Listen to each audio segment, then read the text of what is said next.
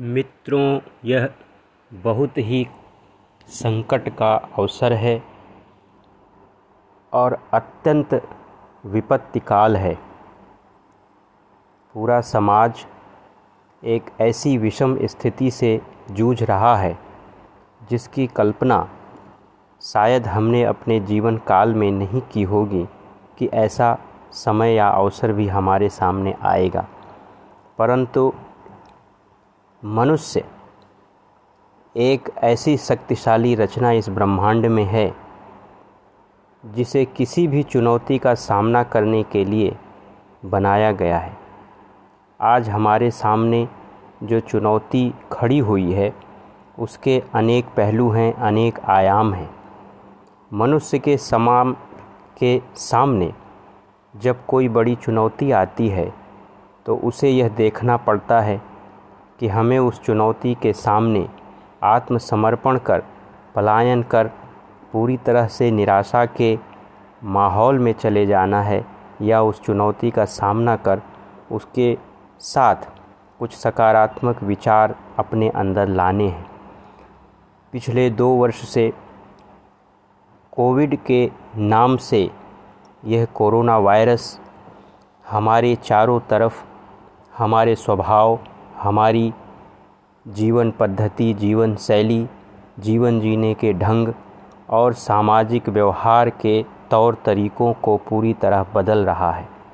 पिछले साल हम इसी तरह लॉकडाउन की स्थिति में आए, तब पहली बार मानवता के सामने एक ऐसा दृश्य उपस्थित हुआ, जो शायद कभी किसी ने न सोचा था, न देखा था, जब पूरी दुनिया एक एकदम थम गई।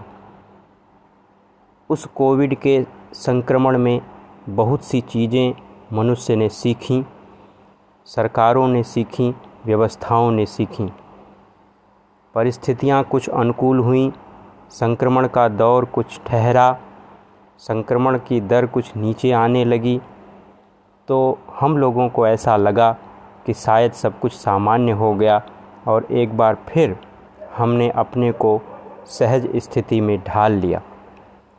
मुझे ऐसा प्रतीत हो रहा है कि पिछले वर्ष से लेकर अभी तक कोरोना को हमने एक वायरस के रूप में समझा है और जानने का प्रयास किया है।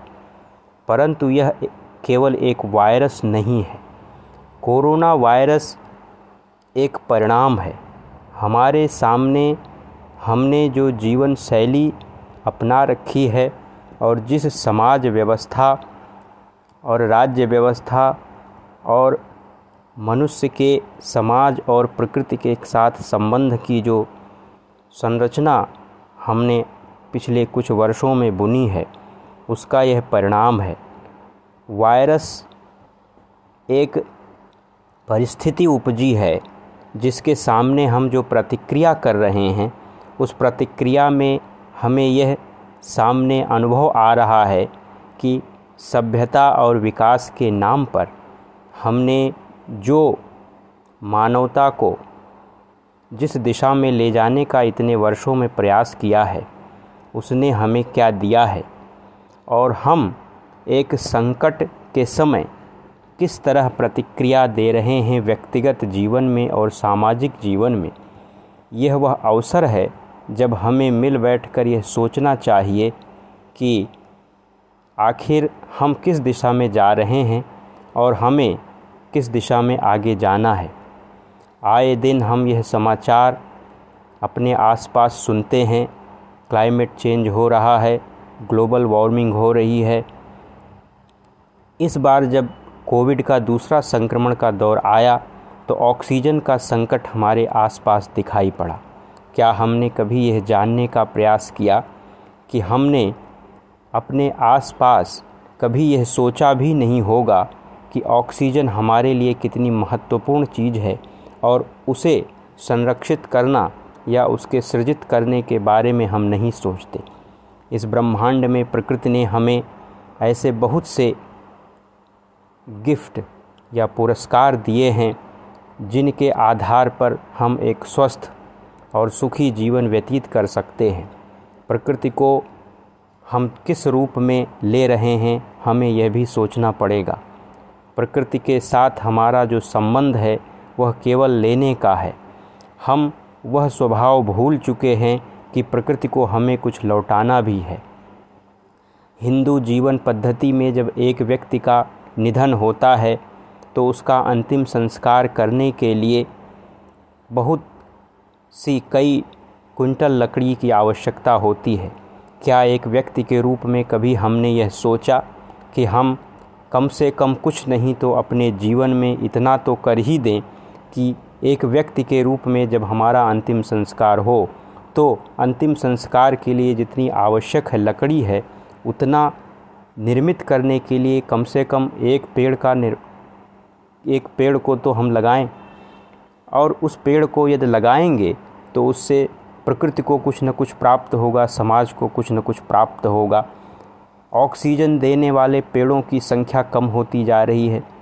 हमारे बच्चों को हमने यह संस्कार देना ही भुला दिया है कि वृक्षारोपण होना चाहिए। प्रकृति के साथ हमारा जो अत्याचार है, उस पर हम कभी ज़रूर इस बात पर विचार करें। हमें ऐसे संस्कारों की तरफ़ लौटने की बात नहीं है। हम भागते भागते यह भूलते जा रहे हैं। प्रकृति के साथ हमारा ऐसा संबंध है, जिसमें हम एक दूसरे पर आश्रित हैं। प्रकृति के ऊपर हमने इतना बोझ डाल दिया है कि उसके संसाधनों का दोहन करते करते करते करते हमने उसे पूरी तरह से खोखला कर दिया है और हम बदले में कुछ भी नहीं दे रहे हैं। न पेड़ लगाना कोई भी ऐसा आचरण जो कि आप सोचिए कि हम बरसात में जो पानी लेते हैं, उसके बदले में बरसात के पानी का संरक्षण कर भूगर्भ में जल का संरक्षण करने की दिशा में हमारा ध्यान नहीं जाता। यह पिछले साल के लॉकडाउन में और फिर इस साल जो लॉकडाउन की परिस्थिति के चलते जो घर में हमें रहना पड़ा, उसके बाद हमें निश्चित रूप से इन विषयों पर विचार करना चाहिए और विचार करके यह हमें सोचना चाहिए कि हमें प्रकृति के साथ अपने संबंधों को नए रूप में परिभाषित करना है। प्रकृति को हमें देना भी है। चाहे वह जल हो, चाहे वह हवा हो, चाहे वह सुखद वातावरण हो, चाहे वह संस्कार हो, हर चीज़ प्रकृति के साथ आपस में एक दूसरे का ऐसा संबंध है कि यदि हम उसके बारे में गंभीरतापूर्वक विचार नहीं करेंगे तो आने वाला यह संकट और भी बढ़ता जाएगा। हम यह मान कर चल रहे हैं कि यह वायरस है और मेडिकल साइंस के चलते हम इस पर नियंत्रण प्राप्त कर लेंगे। आज एक वायरस आया है, इसकी क्या गारंटी है कि कल दूसरा वायरस इस तरीके से नहीं आएगा? यह भी मान लिया कि यह किसी वुहान वाय, लैब की से इसका निर्माण हुआ। लेकिन वायरस तो समा वायरस तो है। हमने अपने शरीर को उस रूप में क्यों नहीं तैयार किया कि हम किसी भी वायरस का सामना करने के लिए हमारा शरीर सक्षम हो। हमने योग को, प्राणायाम की, व्यायाम की पद्धति को क्यों छोड़ दिया। प्रकृति के साथ अपने ऐसे रिश्ते पर हम ध्यान क्यों नहीं दे रहे हैं? हम अपनी अगली पीढ़ी को यह संस्कार क्यों नहीं दे रहे हैं कि प्रकृति के साथ तुम्हारा संबंध केवल लेने का ही नहीं है, देने का भी है? हम जितना प्रकृति से लेते हैं, कम से कम उसका कुछ तो वापस करने के बारे में विचार करें।